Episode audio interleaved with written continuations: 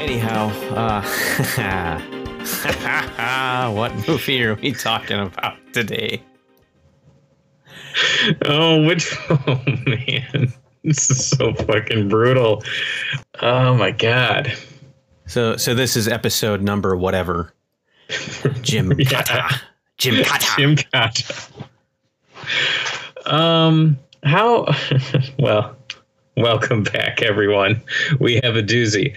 How how did you find out about this movie?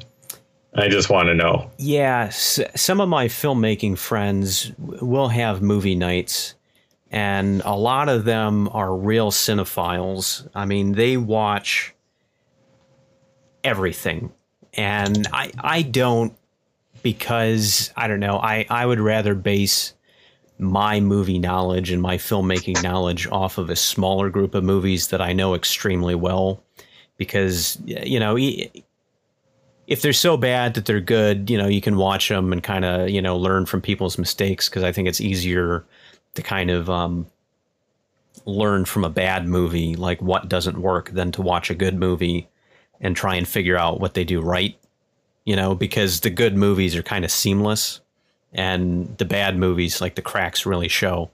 And uh, in the case of a movie like Gymkata, it kind of stinks out loud. And oh, yeah. so like i said some of my movie making friends like you know we'll do movie nights uh, you know about once a month and a lot of them are real cinephiles and they will track down just the most you know garbage obscure weird movies because we've all seen most of the good ones Right. so right. you know they, they'll kind of fall into this thing of outdoing each other of you know getting these really bad movies and um, you know trying to find you know who who can dig up the smelliest garbage kind of thing.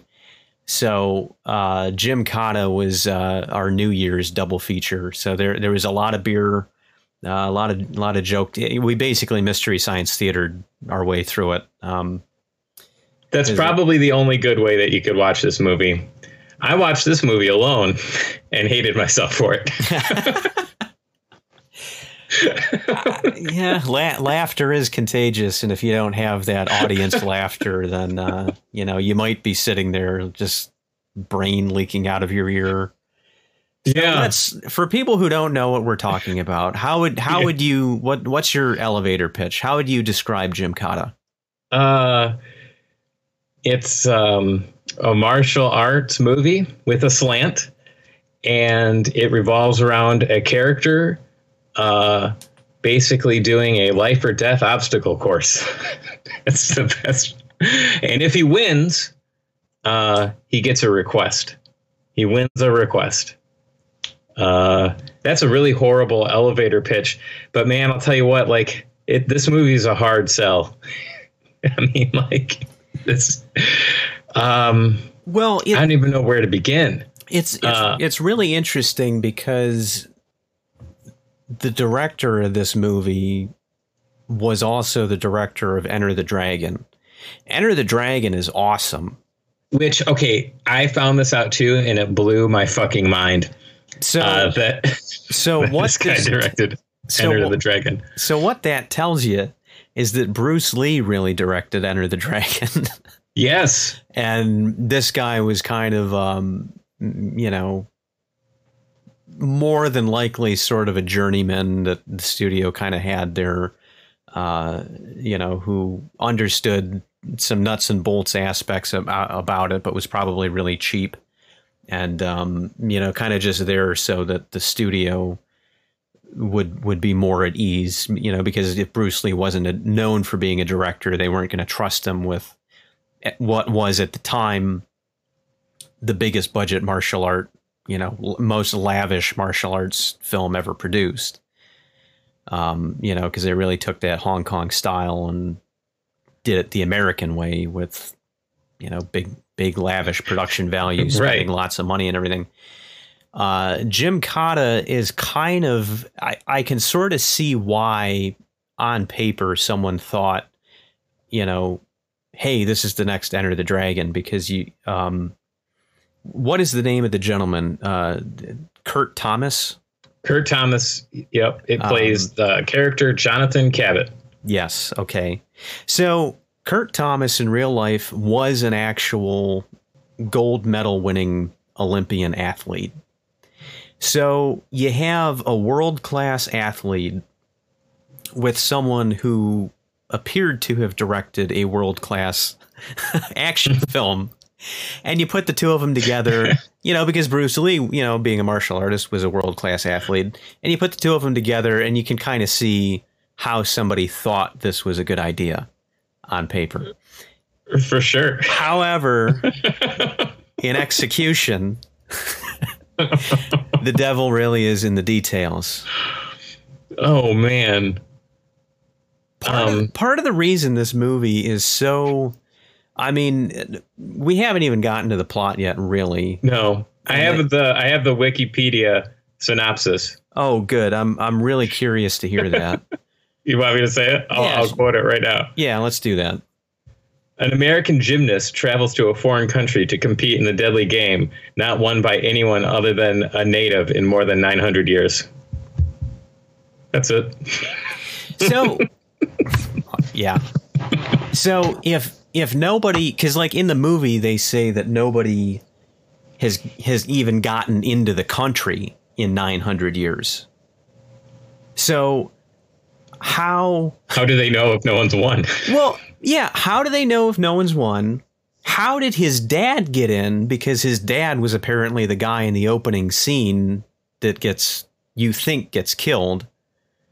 And then the Khan's daughter, you know, they they say at one point like um oh don't worry her mother's Indonesian or something like that which apparently they just it's like well she clearly looks like no one else in this country this, right this fictional country of um Parmistan. Parmistan, right. I'm, I tried looking that up. I'm pretty sure it isn't real. It might as well be unspecified as Stan.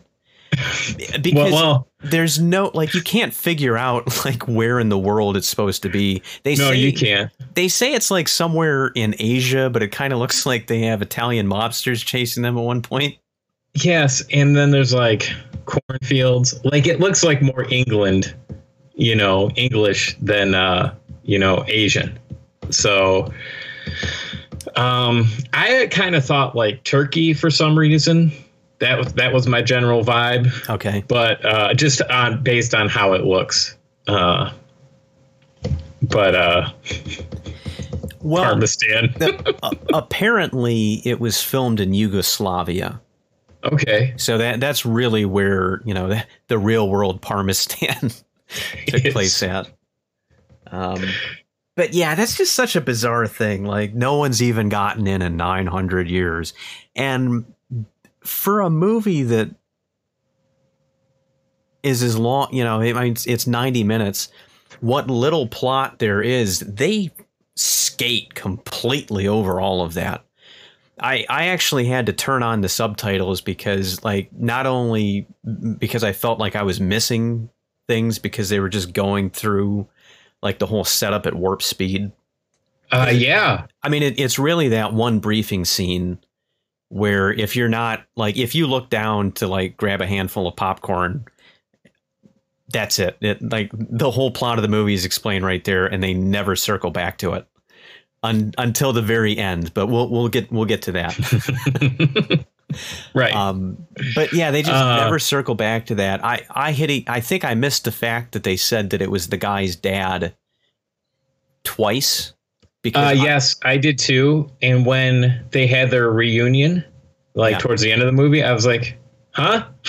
you know. Yeah, that that uh, happened to me both times I watched it. So the first time I'll blame on beer drinking, but the second time, um, like I say, I, I was watching it with the subtitles, so I, I must have like looked down to write a note and then just completely missed that because I I still kind of didn't understand why he was even recruited in the first place.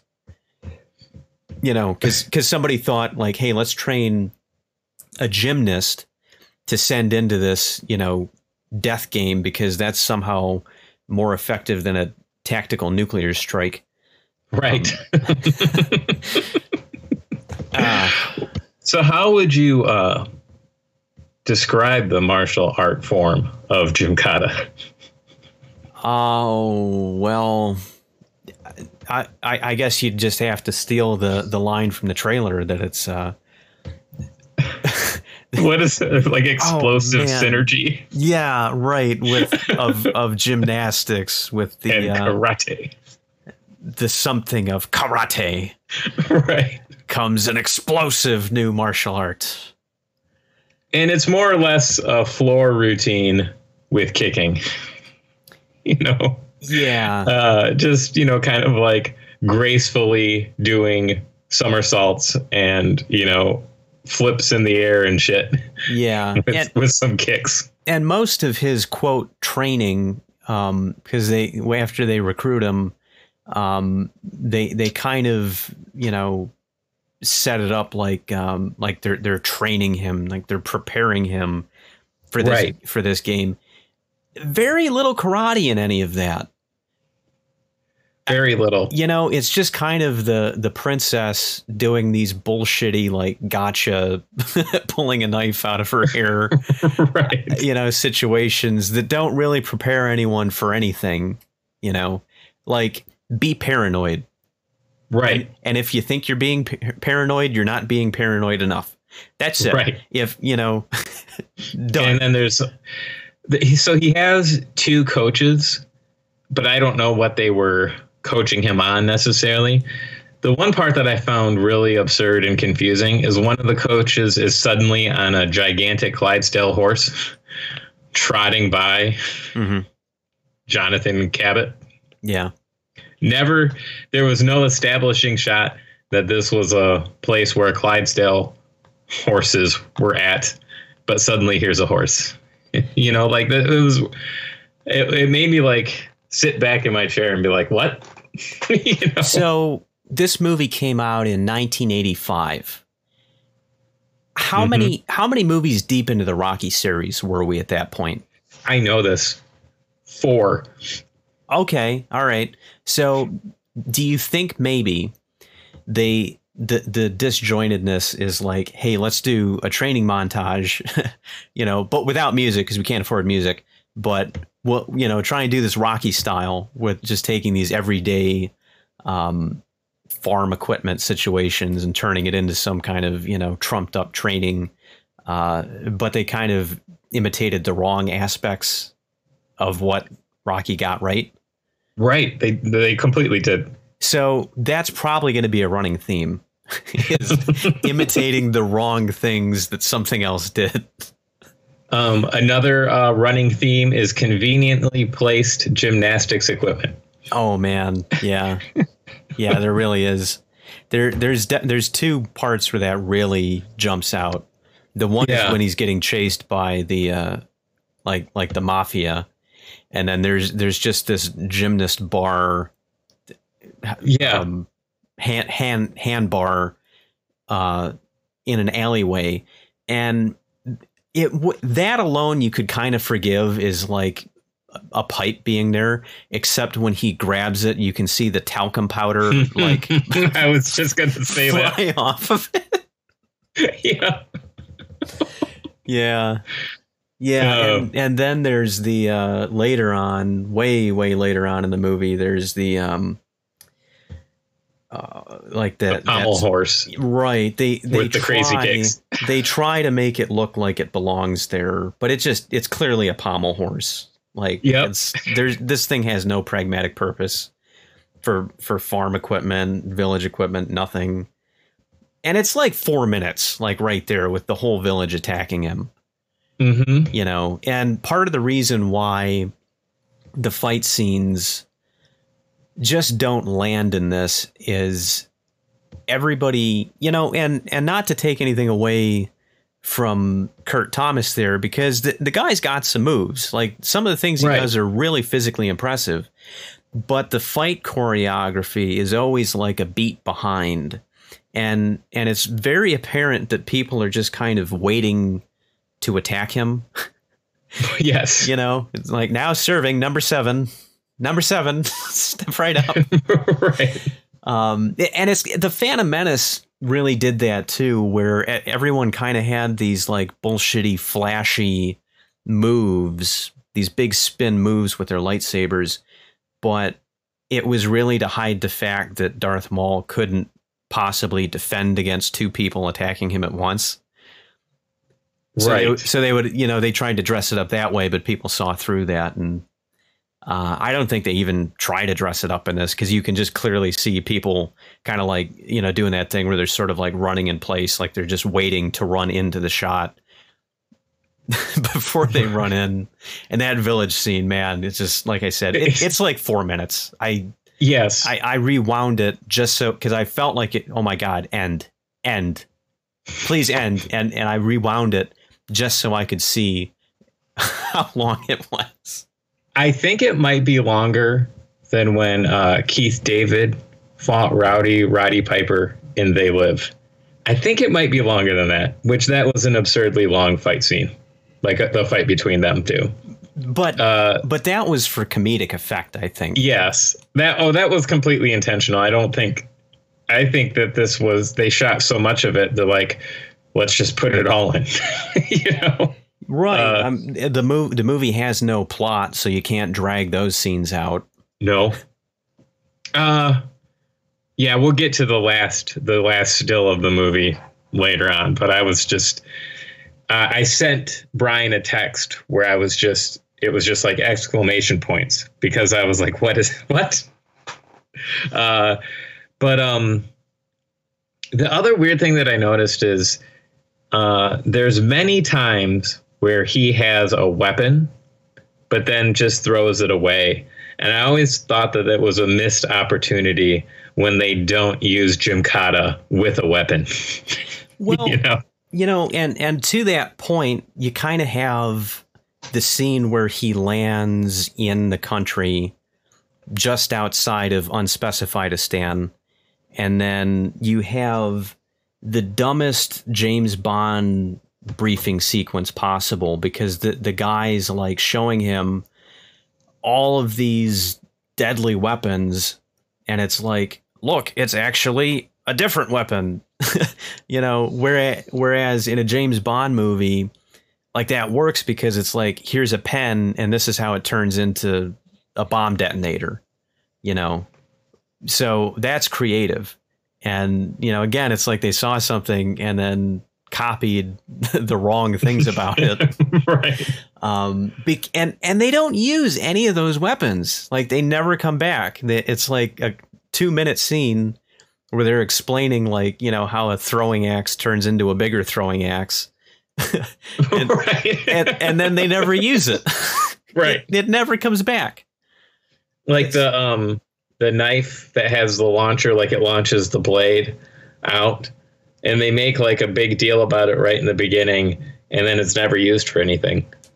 You know, like the what what are those called? Because you you there's it's not new. It's not like this. Oh wow, that's so cool. It's been in so many things where it's like mm-hmm. you hit the button on the blade and the blade launches itself like a dart. You know, right? Uh, that's not nothing ever happens with that. If it did happen, I completely missed it. But man, I'll tell you, this movie was kind of one of those instances where there, your your brain is really battling you know there's a battle between two sides of your brain.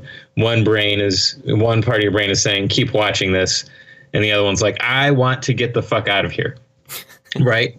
So there's this let me constant out let me out let me out let me out let me out let me out. Right right.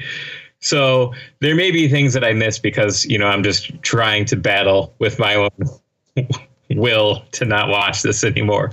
Um there are th- i mean okay this well in as a whole this movie is I would say fun to watch. Yeah. You know, it's okay. It's not.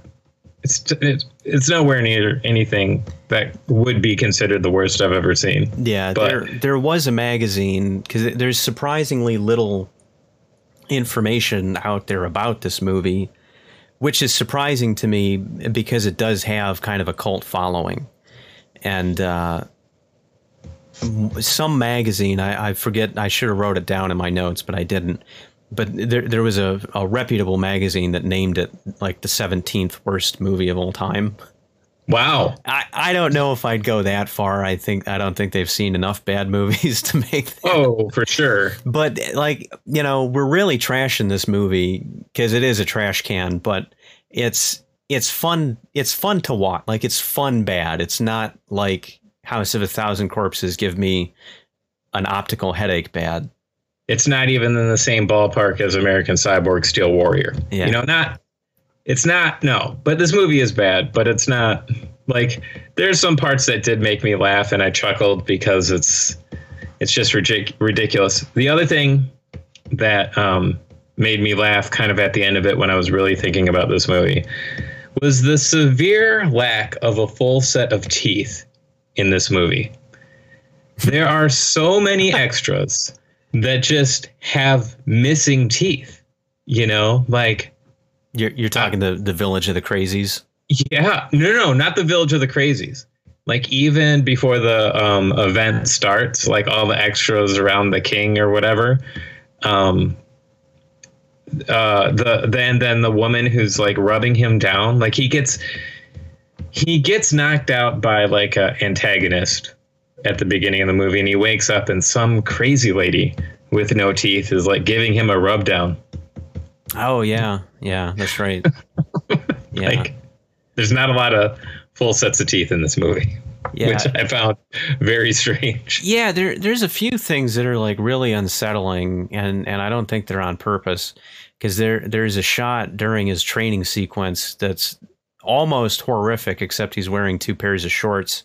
Thank God, um, because it's like straight down on him while he's doing a handstand up a set of stairs, oh, Yeah, and it's just oh my God, thank thank God he's not wearing you know tidy whities because like you know that's that's when you'd have to get that mosaic censor ball out and right. Nope, nope. No one wants Maybe to see there, that. there, maybe there could be mm. prosthetic ball mm-hmm. coverings in this movie. Oh, there you go. Yeah, they they did they did try. They really they really tried and failed. You know, but they, they did try because those fight scenes don't choreograph themselves. But the timing is just so off that like if you and and for as many shots as they did have, I'm surprised that they didn't realize that you could bridge that lack of timing with another shot, Right, you know? right. So just break it up a little bit more, and um, there you go. A big problem solved. But uh, nope, there there's delayed reactions to everything. Um, we'll we'll get back to the te- the teeth toothless people in a minute. Uh, but the uh, the one thing that just cracks me up, like every time, doesn't matter if I'm in the middle of drinking a coke, I'll snort it through my nose, whatever, is the you know there's so many impact sounds and, and kick sounds. They they'll put the jet like the sound of jets taking off on some of his kicks to give it that like kind of like ultra impactful sound but it's just so heavy handed right. oh makes me laugh every time. Every okay, so let's let's set up uh, the obstacle course or race. Um, uh, so The- for the- people who are the game. have not the, The- game, yes, as it's so game. cleverly named So it starts off at like a castle, and then there's like they say it's like a five mile run, but it's more or less like in the movie it's like a jog down maybe half a football field. It's not very far, um, and it's mostly through corn, and then they get um, uh, they get to these like a rope, but like a you have to climb up a rope uh, by a cliff. Um, throughout this whole thing, like they set up these rules right through this obstacle course because the contestants of the game are also being chased by murderous knights of the antagonist. Which What's his name? which the Khan never mentions Right. when, when he's going through that. And I, I was really confused at first when they, because they release some prisoners, um, be, because apparently that's an act of charity where they give them a chance to play this game, like these people that were condemned to death. And if they win it, then, you know, they win their freedom or something like that. Uh, but, but they never explain that. And the, the ninjas are acting as referees but at the same time they can they can kill you if they Yeah. just decide and they never follow the rules because they after that happens um, even even jonathan cabot there is confused because they're following him on horseback i guess that's like a preview of what they can expect so you know that was Right. nice of them um, but then the guy just kills him and and the the the greasy henchman is just like like he explains the rule set where it's like well he violated this but then he should have waited to the next stage and then he kills him for breaking the rules Right. so he kills the guy the ref who killed the guy for breaking the rules and then in the very next scene someone just breaks the rules and and he's just like eh i'm fine with it right. I'll allow it. So it- Right. that to me is really bizarre that they make such a belabored point of explaining it, but then there's no consistency to any of it. Right. Like here are the rules and there's severe consequences, but who gives a shit? Yeah, right. you know? Yeah. Um, so then they get up the the rope climb. Then they have another little jog, and then it's like a a rope bridge, I guess. You know, and you have to like get across to the other side. But people just sh- the ninjas just shoot arrows at people, right? While Yeah. like, oh, and they also said like Seems fair. for the they made a point that they uh, said that the ninjas doing the killing have to be on the same part of the course, right? That's also part of the rules. Right. So, which doesn't matter anyways, because you know later on, um, you know, uh, Jonathan Cabot is almost across this rope bridge, and the ninja tries to like slice him across the chest with a sword, hmm and they're not on the same part of the obstacle course. Right. Um, and then past the rope bridge, you get to the weirdest goddamn part of the movie. Well, there was supposedly a swamp in there, and and That's then right. and then the village of the damned, and then another r- run back through the forest, Right. which Well, we if- didn't see the swamp though. I don't remember the swamp. I remember the forest, which is really like five trees. Yeah, yeah, and and all the leaves are down because they shot in the spring or the fall, so there's just no foliage anywhere. Uh, it it just looks like pure pure death out there. Um, but uh, you know, like you said, we we don't really have any concept of where any of this is taking place um, geographically because they they just kind of cut to uh, completely past that first five mile run to Yep. the ro- to the rope climb. Yep. So you know, let's let's just get to the interesting bits. And Right. man, wow, like that, you know, those ninjas. I gotta say, man, like if they're running the course and they have the ability to fight, right, and they're dressed head to toe in these masks, those guys got to have cardio for days. like right. what? I I don't know what gym they go to, but like. Uh, Par- Parmesia stand isn't fucking around with their uh, with their gym Parmesia stand.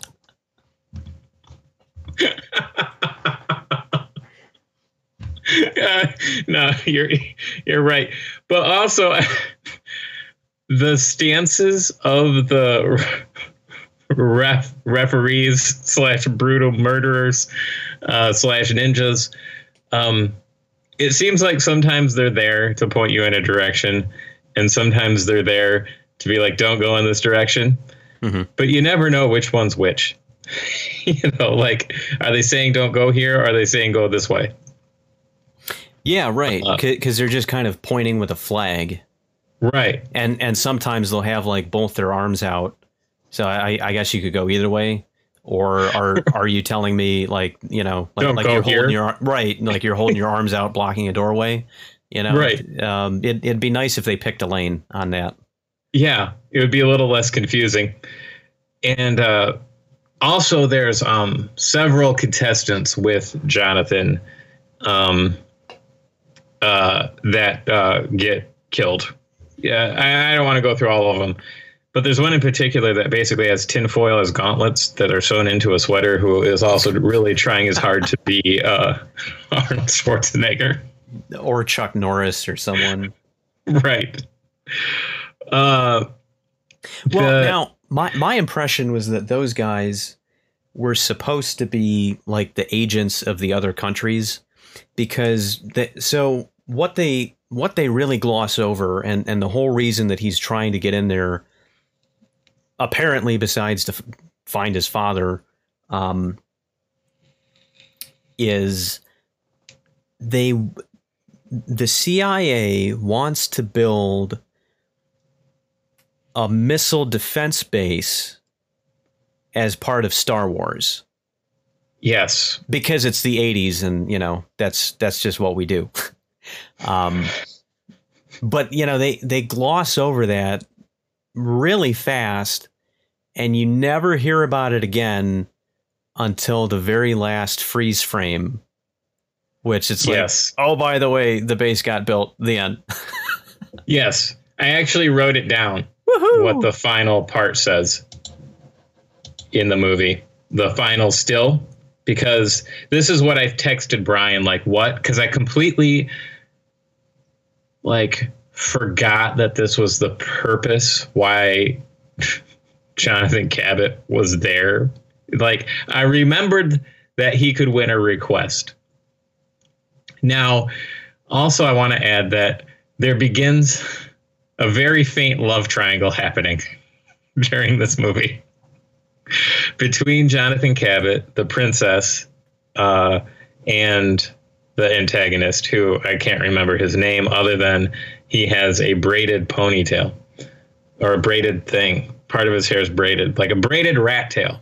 right Um, so the final still says in 1985, the first early warning Earth or the first early warning Earth station was placed in Parmistan for the U.S. Star Wars defense program. That's what the movie ends on. yep Uh, and it's all this movie also became a propaganda machine. So, So- the strate- Strategic Defense Initiative was actually proposed by Ronald Reagan in 1983. Uh, so it was basically like satellites.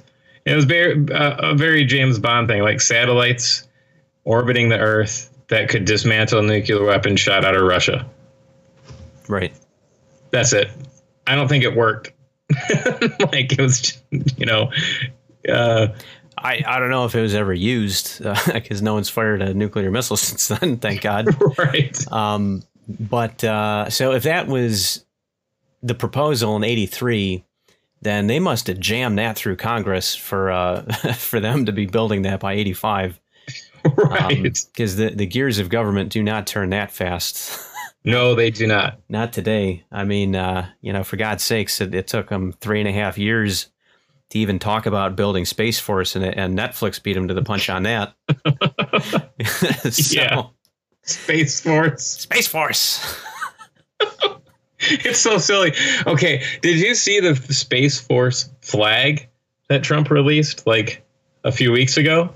Uh, if if it's not the logo for Moonraker for for the Drax Corporation, then uh, I I don't I I don't want to see it. It is so incredibly similar to the Star Trek logo. That little like swoosh that goes up with like the star in the center. okay. It's wild, man. like they just like we watched a science fiction movie and we made a logo from that. We just stole a logo. Like you know, it, it's so crazy. But anyways, that's that's a tangent. Yeah. Um, But so he, when they're explaining this to him, he doesn't question it at all. He's just like, "Yep, okay, good." I, I mean, he in and in general, he really just seems to go along with anything that anyone says in this movie. Like, you know, they say they're the CIA, but they could be a Hitler Youth group for all he questions it.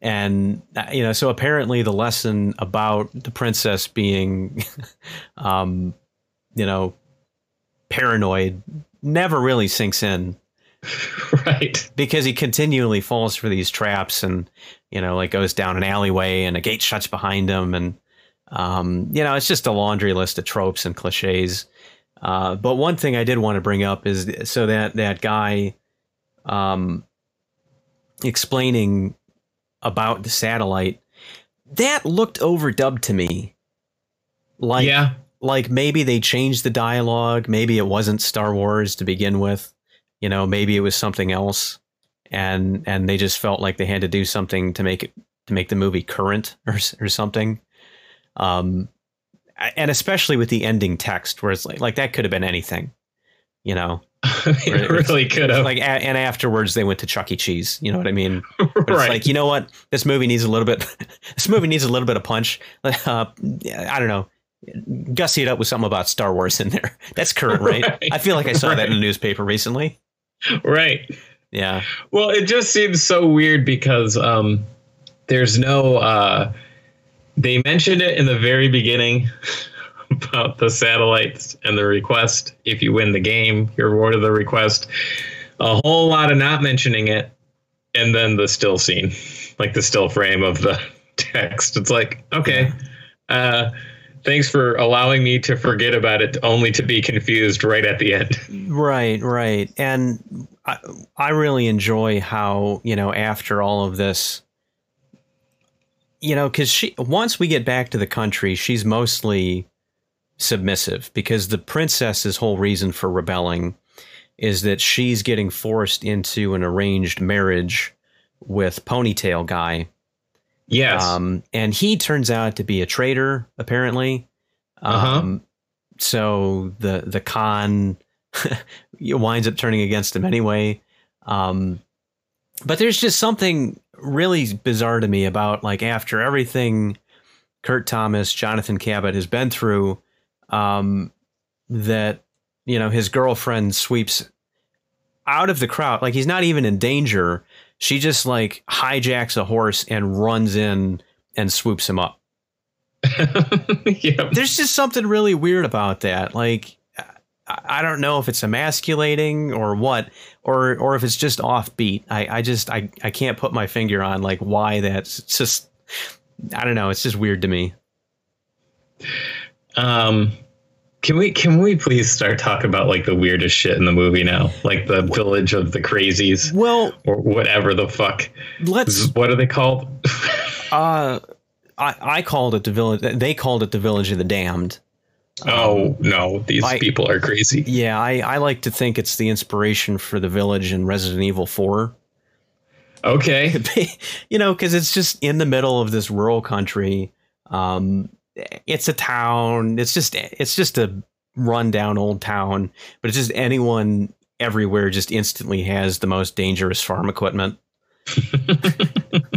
yeah, Uh, scythe, sickles. right? Pitchforks, Yeah, pommel horses. yeah. okay, so as soon as he enters, you know, this is where the if you watch the trailer, this is the where the gate shuts behind him, you know, and he gets a little started startled.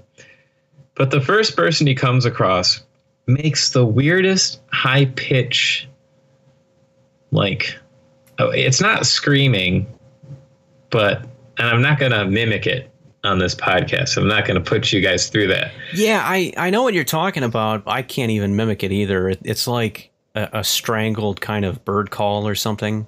Yeah. And he just tries to kill uh, Jonathan easily. Right. I mean, not easily, but he's like really attacking him. And Jonathan pushes him off and he puts his hand on like a pipe, right? I'm assuming that this pipe is hot uh, after the fact because he can't get his hand off it and he just is screaming or chirping or whatever gets higher and higher Mhm. and uh, he cuts his own hand off and then For no reason. crawls away for no Yep. reason. Like he, Yeah. he takes a couple of swipes that swipes at Jonathan, misses him, and then he's just like, "Ah, well, that hand's got to go. Chops it off because I'm crazy. And Um, and then the the people around him, you know, it, it's like they're making it out to seem like this is their way of communicating. Like they Right. have like they have some language where, um, you know, this th- that it's like secret signs, but it's really just bullshit. It's it's just random weird noises, and it, it Yeah. and it, it never abates through the scene. No, they it just kind of change it up a little bit, and uh, it it just kind of annoys you because that part of the movie goes on for like twenty minutes. Right. Uh, so he gets further in. Um, At one point, and and like I said earlier, I turned the subtitles on. At one because the subtitles during all that, it, it's usually just like indistinct shouting, yell, yelling foreign language, right? And then at one point, it says yelling in Japanese. what? Um, okay. okay. If you say so. Yeah. Um, Not going to question he uh, it. pro- progresses through. Right. He progresses a little further. And he finds like another contestant named Gomez. You only know it's a contestant named Gomez because he says Gomez when he sees his speared body attached to a wall with like blood coming downstairs. The weirdest goddamn thing about this this sequence is the dog licking. Like so there's a puddle of blood at the bottom of these stairs from Gomez's punctured body. And the the dog licking up the blood, the sound of it is so incredibly loud. It's pretty revolting.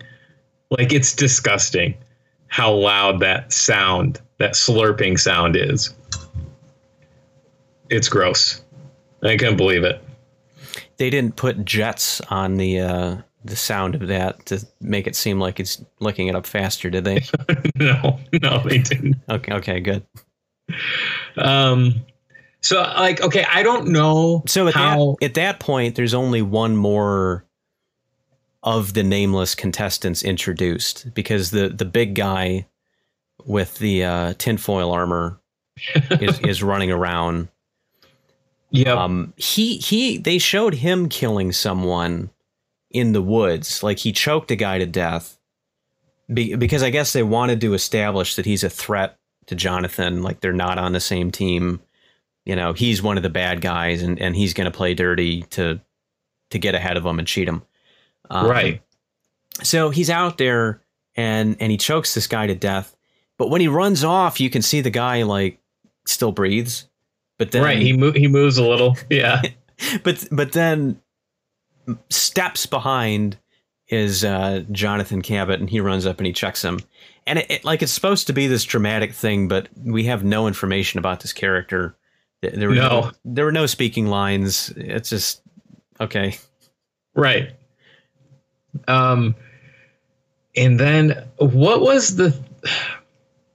So just after this scene, during okay, we're gonna jump back a little bit because during um, Jonathan's Gymkata training, uh, they mentioned something about chopping wood and like hearing things, right? Like so he has like spider sense now. I don't I don't know what the correlation was to chopping wood and how that developed into this like sixth sense that he has, you know. Weird. Right. There's no explanation for it, but then it's only revealed one more time that he has this hidden ability.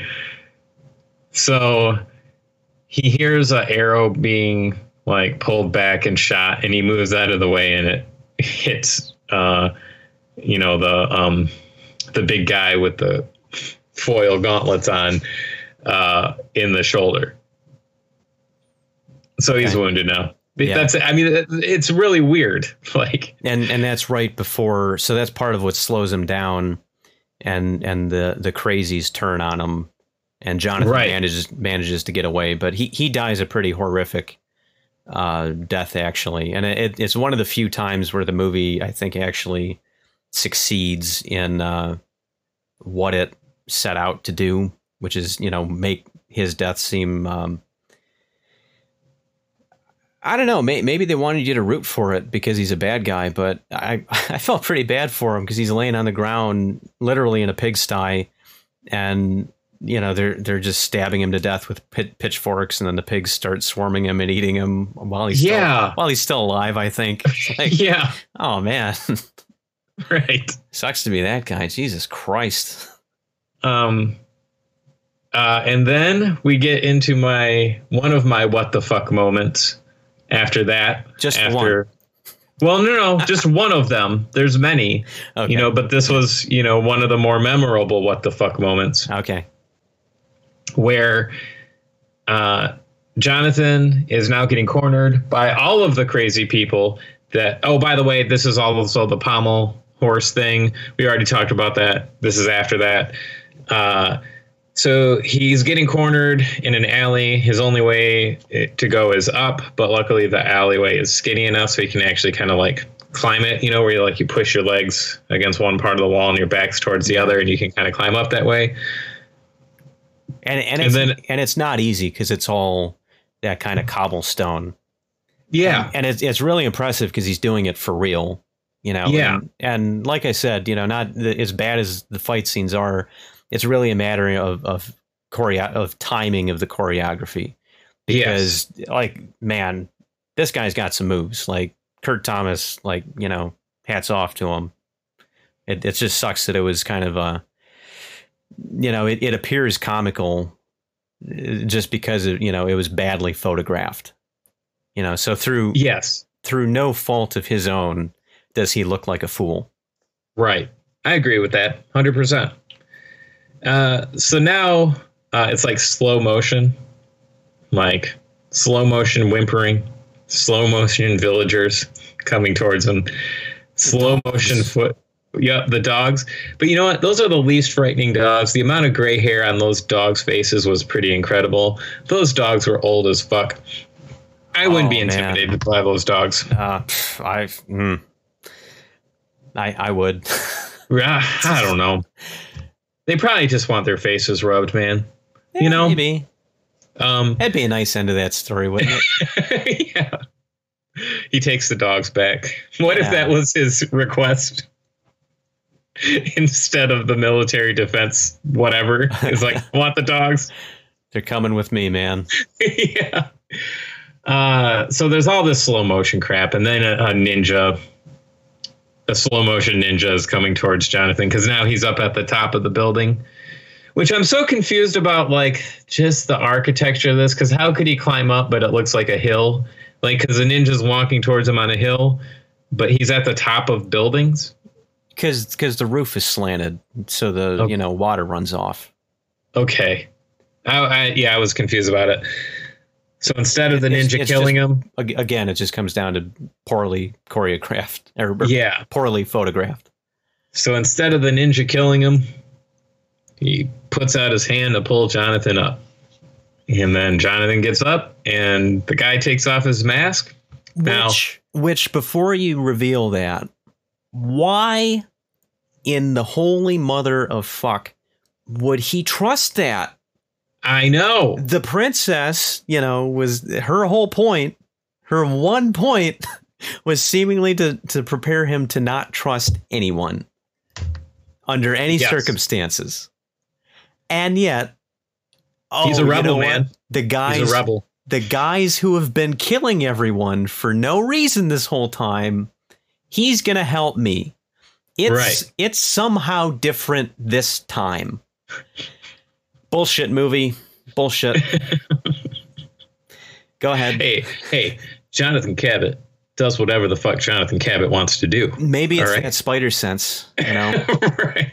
uh, but he takes his mask off and Well, first of all, yes, and now this is the this is the guy who got shot while he's on the rope swing or the rope bridge in the beginning of the movie, right? And it's the same guy. And you're like, oh wow, that's cool.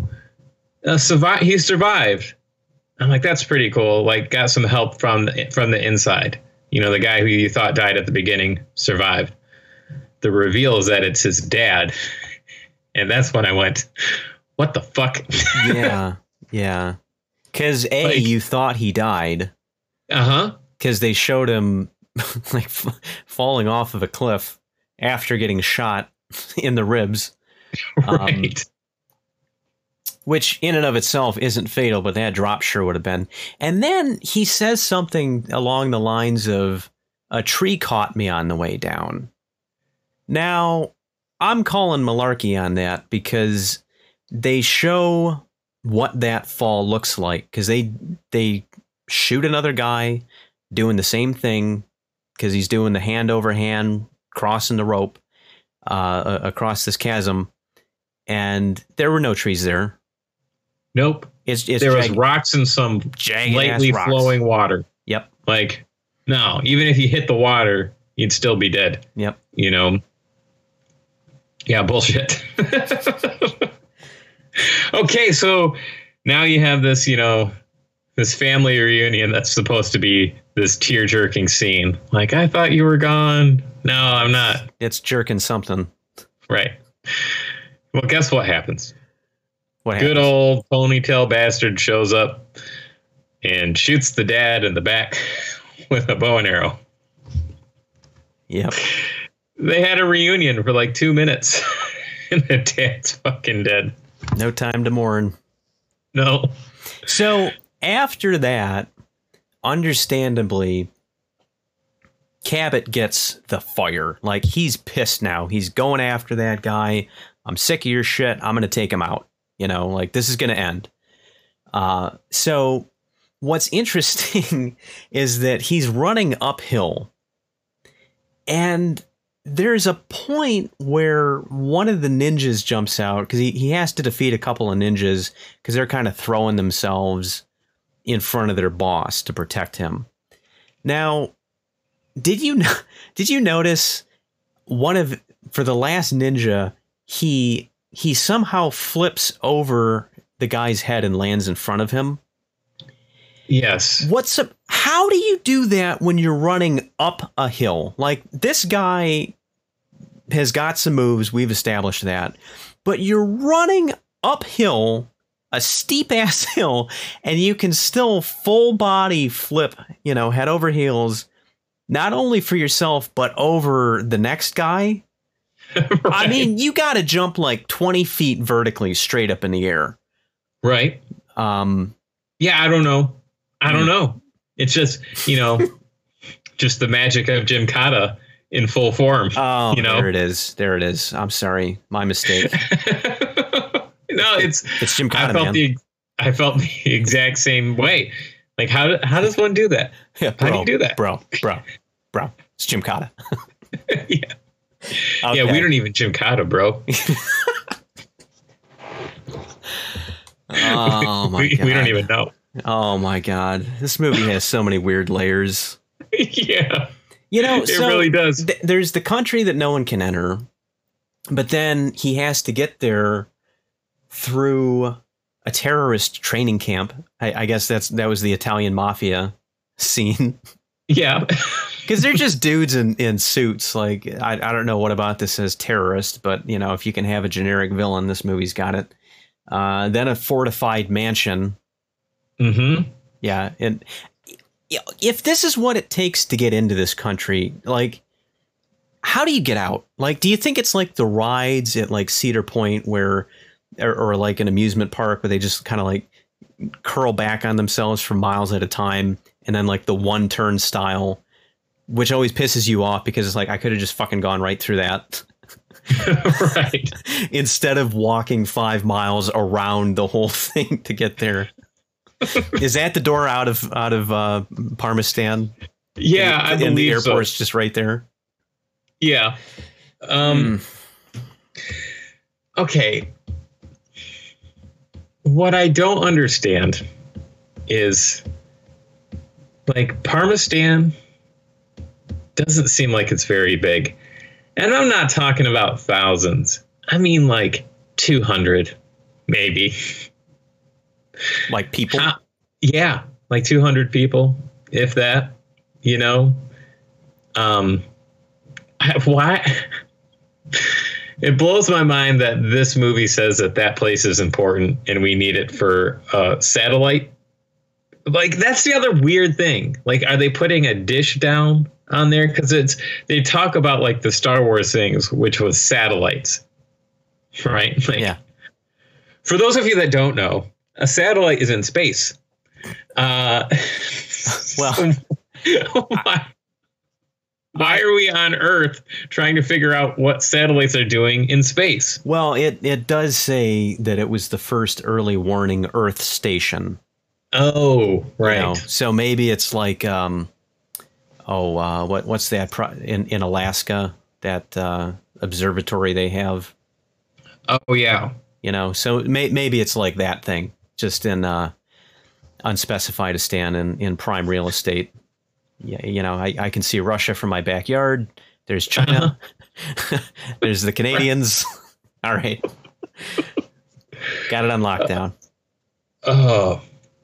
So, okay, after crazy village town thing, father dying from an arrow, incredible jumping and spinning from uh, Jonathan Cabot, you get to the showdown between ponytail protagonist and uh, Jonathan Cabot. Um, it's pretty lackluster, man. like it's uh They- there's They they could have used a pommel horse out in the woods, I think, or a, a high bar or something. no one of those things where they do like they're like the hoops with the ropes. Oh, when when they do the Iron Cross, Yeah. yeah, They should have done something like that, like over a big ravine. They had to like swing at each other or some oh shit. man, That would have been amazing. yeah, But no, we got like flips and shit in some fucking leaves, you know, and like karate chopping and uh, neck breaking, yeah. and that was it. leaves uh, leaves sticking to their sweatshirts and Yeah. Uh man, for like I th- this movie did a good job of like being like I kind of really hate the villain, right? And so when this fight broke out, I was like, break his fucking neck. But then it was over too quick, right? Yeah. The, You know? fir- the first time in the movie's history it ends something too quickly. Right. I mean, a minute, you know, and then uh, it's like a, you know, sprint to the end, sprint to that most infamous uh, uh, still image, you know. Well, and then back at the castle, they realize the bad guys are uh, insurrectionists, and and the king has his villagers turn on them.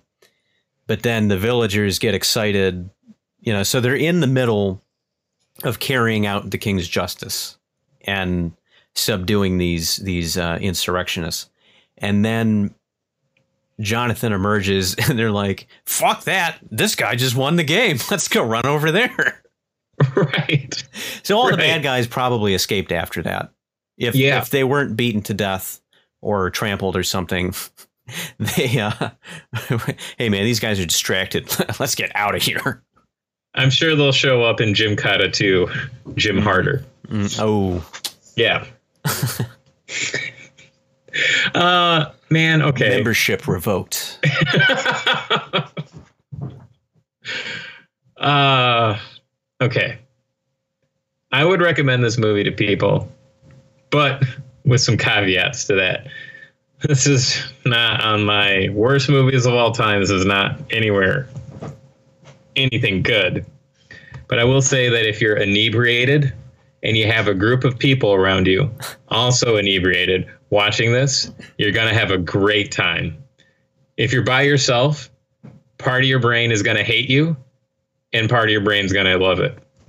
So pick your poison, I guess. Yeah, it's it is one of those movies where like it's it's clearly not good, but it's just entertaining enough and engaging enough. And if if you and your friends like uh, like movies like that that are kind of you know so bad that they kind of circle back to being entertaining, um, you know, I, I I would recommend it. It's it's definitely a a good source of some beer fueled laughter. Oh, for sure. And I mean the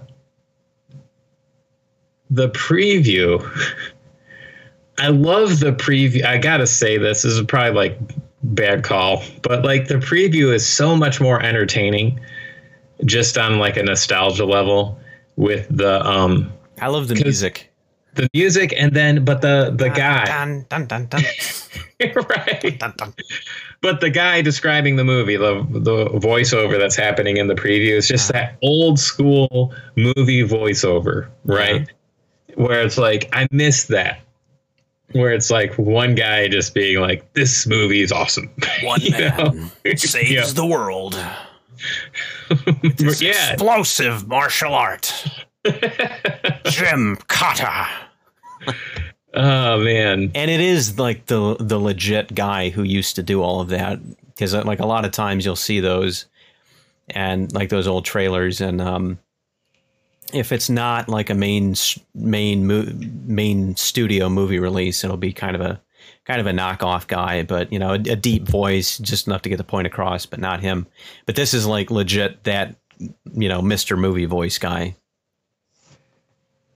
Yeah, it is. Um, I think that the there's a documentary on these movie trailer voiceover artists called uh, "In a World," nice uh, and it's just it's like it's only like four or five guys, but they have that unique voice where that like that was their career. Okay. you know, and it's it's unfortunate that you know that's not how trailers are done anymore.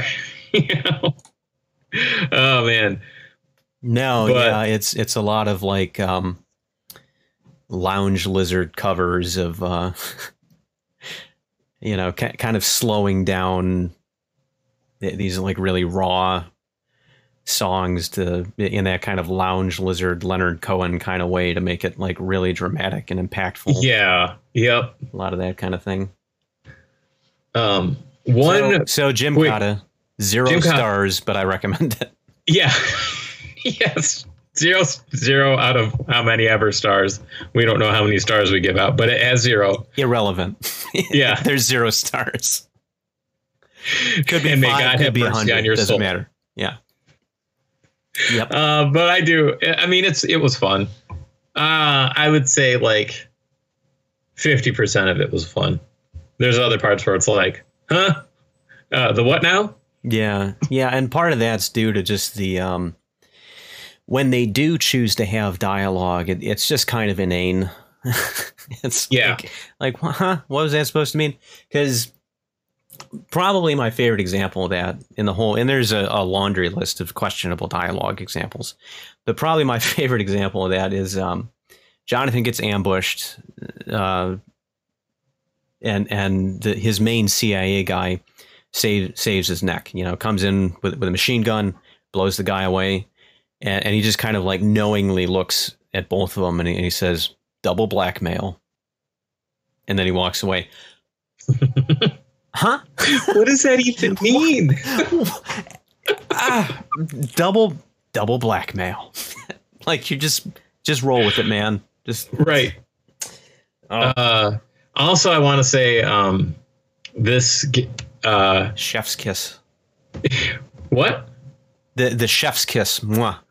Oh, right. It's just Yes. beautiful. Double blackmail. Um, I also want to say that um, Kurt Thomas, Mr. Gymkata, really should have made his branded action pants um, ahead of Chuck Norris.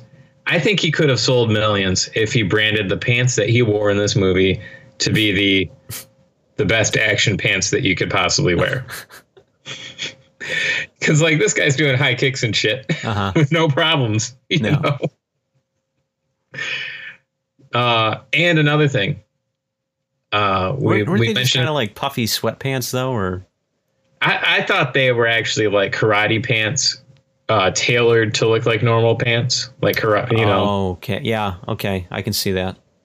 because it looked like because you know like those those pants are like they're cut in a way where it's like you have a lot of mobility, but these Well, pants yeah. did like have like it looked like they had like pockets and stuff to try to make them look like normal pants, Mhm. but I don't think they were normal at all. No, No. you're probably right. Okay.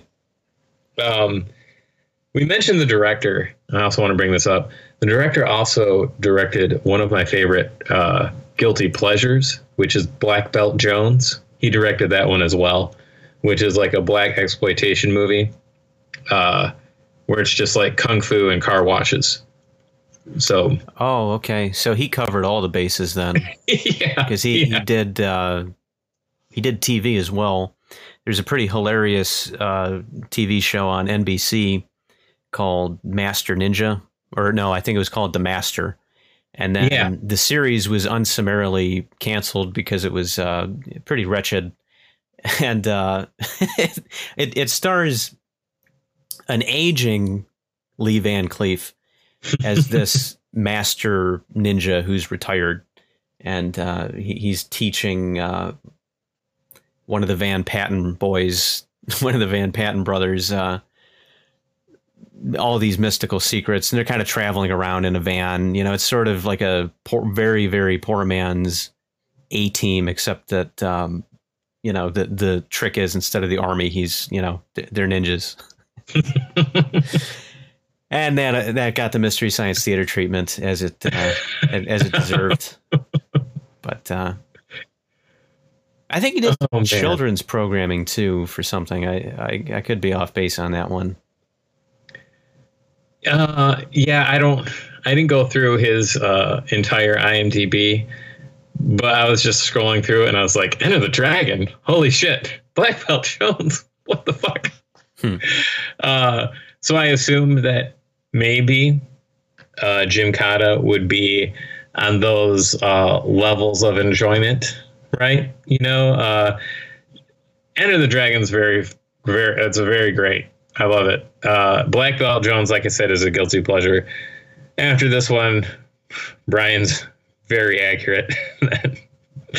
uh, Bruce Lee was the creative force behind Enter the Dragon, and um, you know uh, Robert Clouse is just kind of the, uh, the equipment manager for these movies. Had had to have been. So, oh man, Now that's we we would be remiss if we didn't mention the fact that Jonathan Cabot, uh, Mr. Kurt Thomas himself, actually passed away about a week ago. yeah. And Um, this was not planned. This movie was on our list.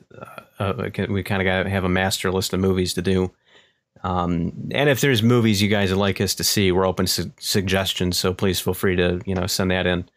Uh, lo- love to hear the kind of movies you like to, you know, what do you like or what do you like to hear us talk about. But um, yeah, he passed away uh, literally one day after I had mentioned to Matt, like, hey, we you know we should do Gymkata. We Yeah, and then we decided to do a it. Bad movie yet? Right. And uh and um I don't I found out about it cuz I was doing research for this. Mhm. And uh so he passed away on the the 5th. So that's unfortunate, but you know, I did look into his um his uh gymnastics record. The guy was pretty intense, man.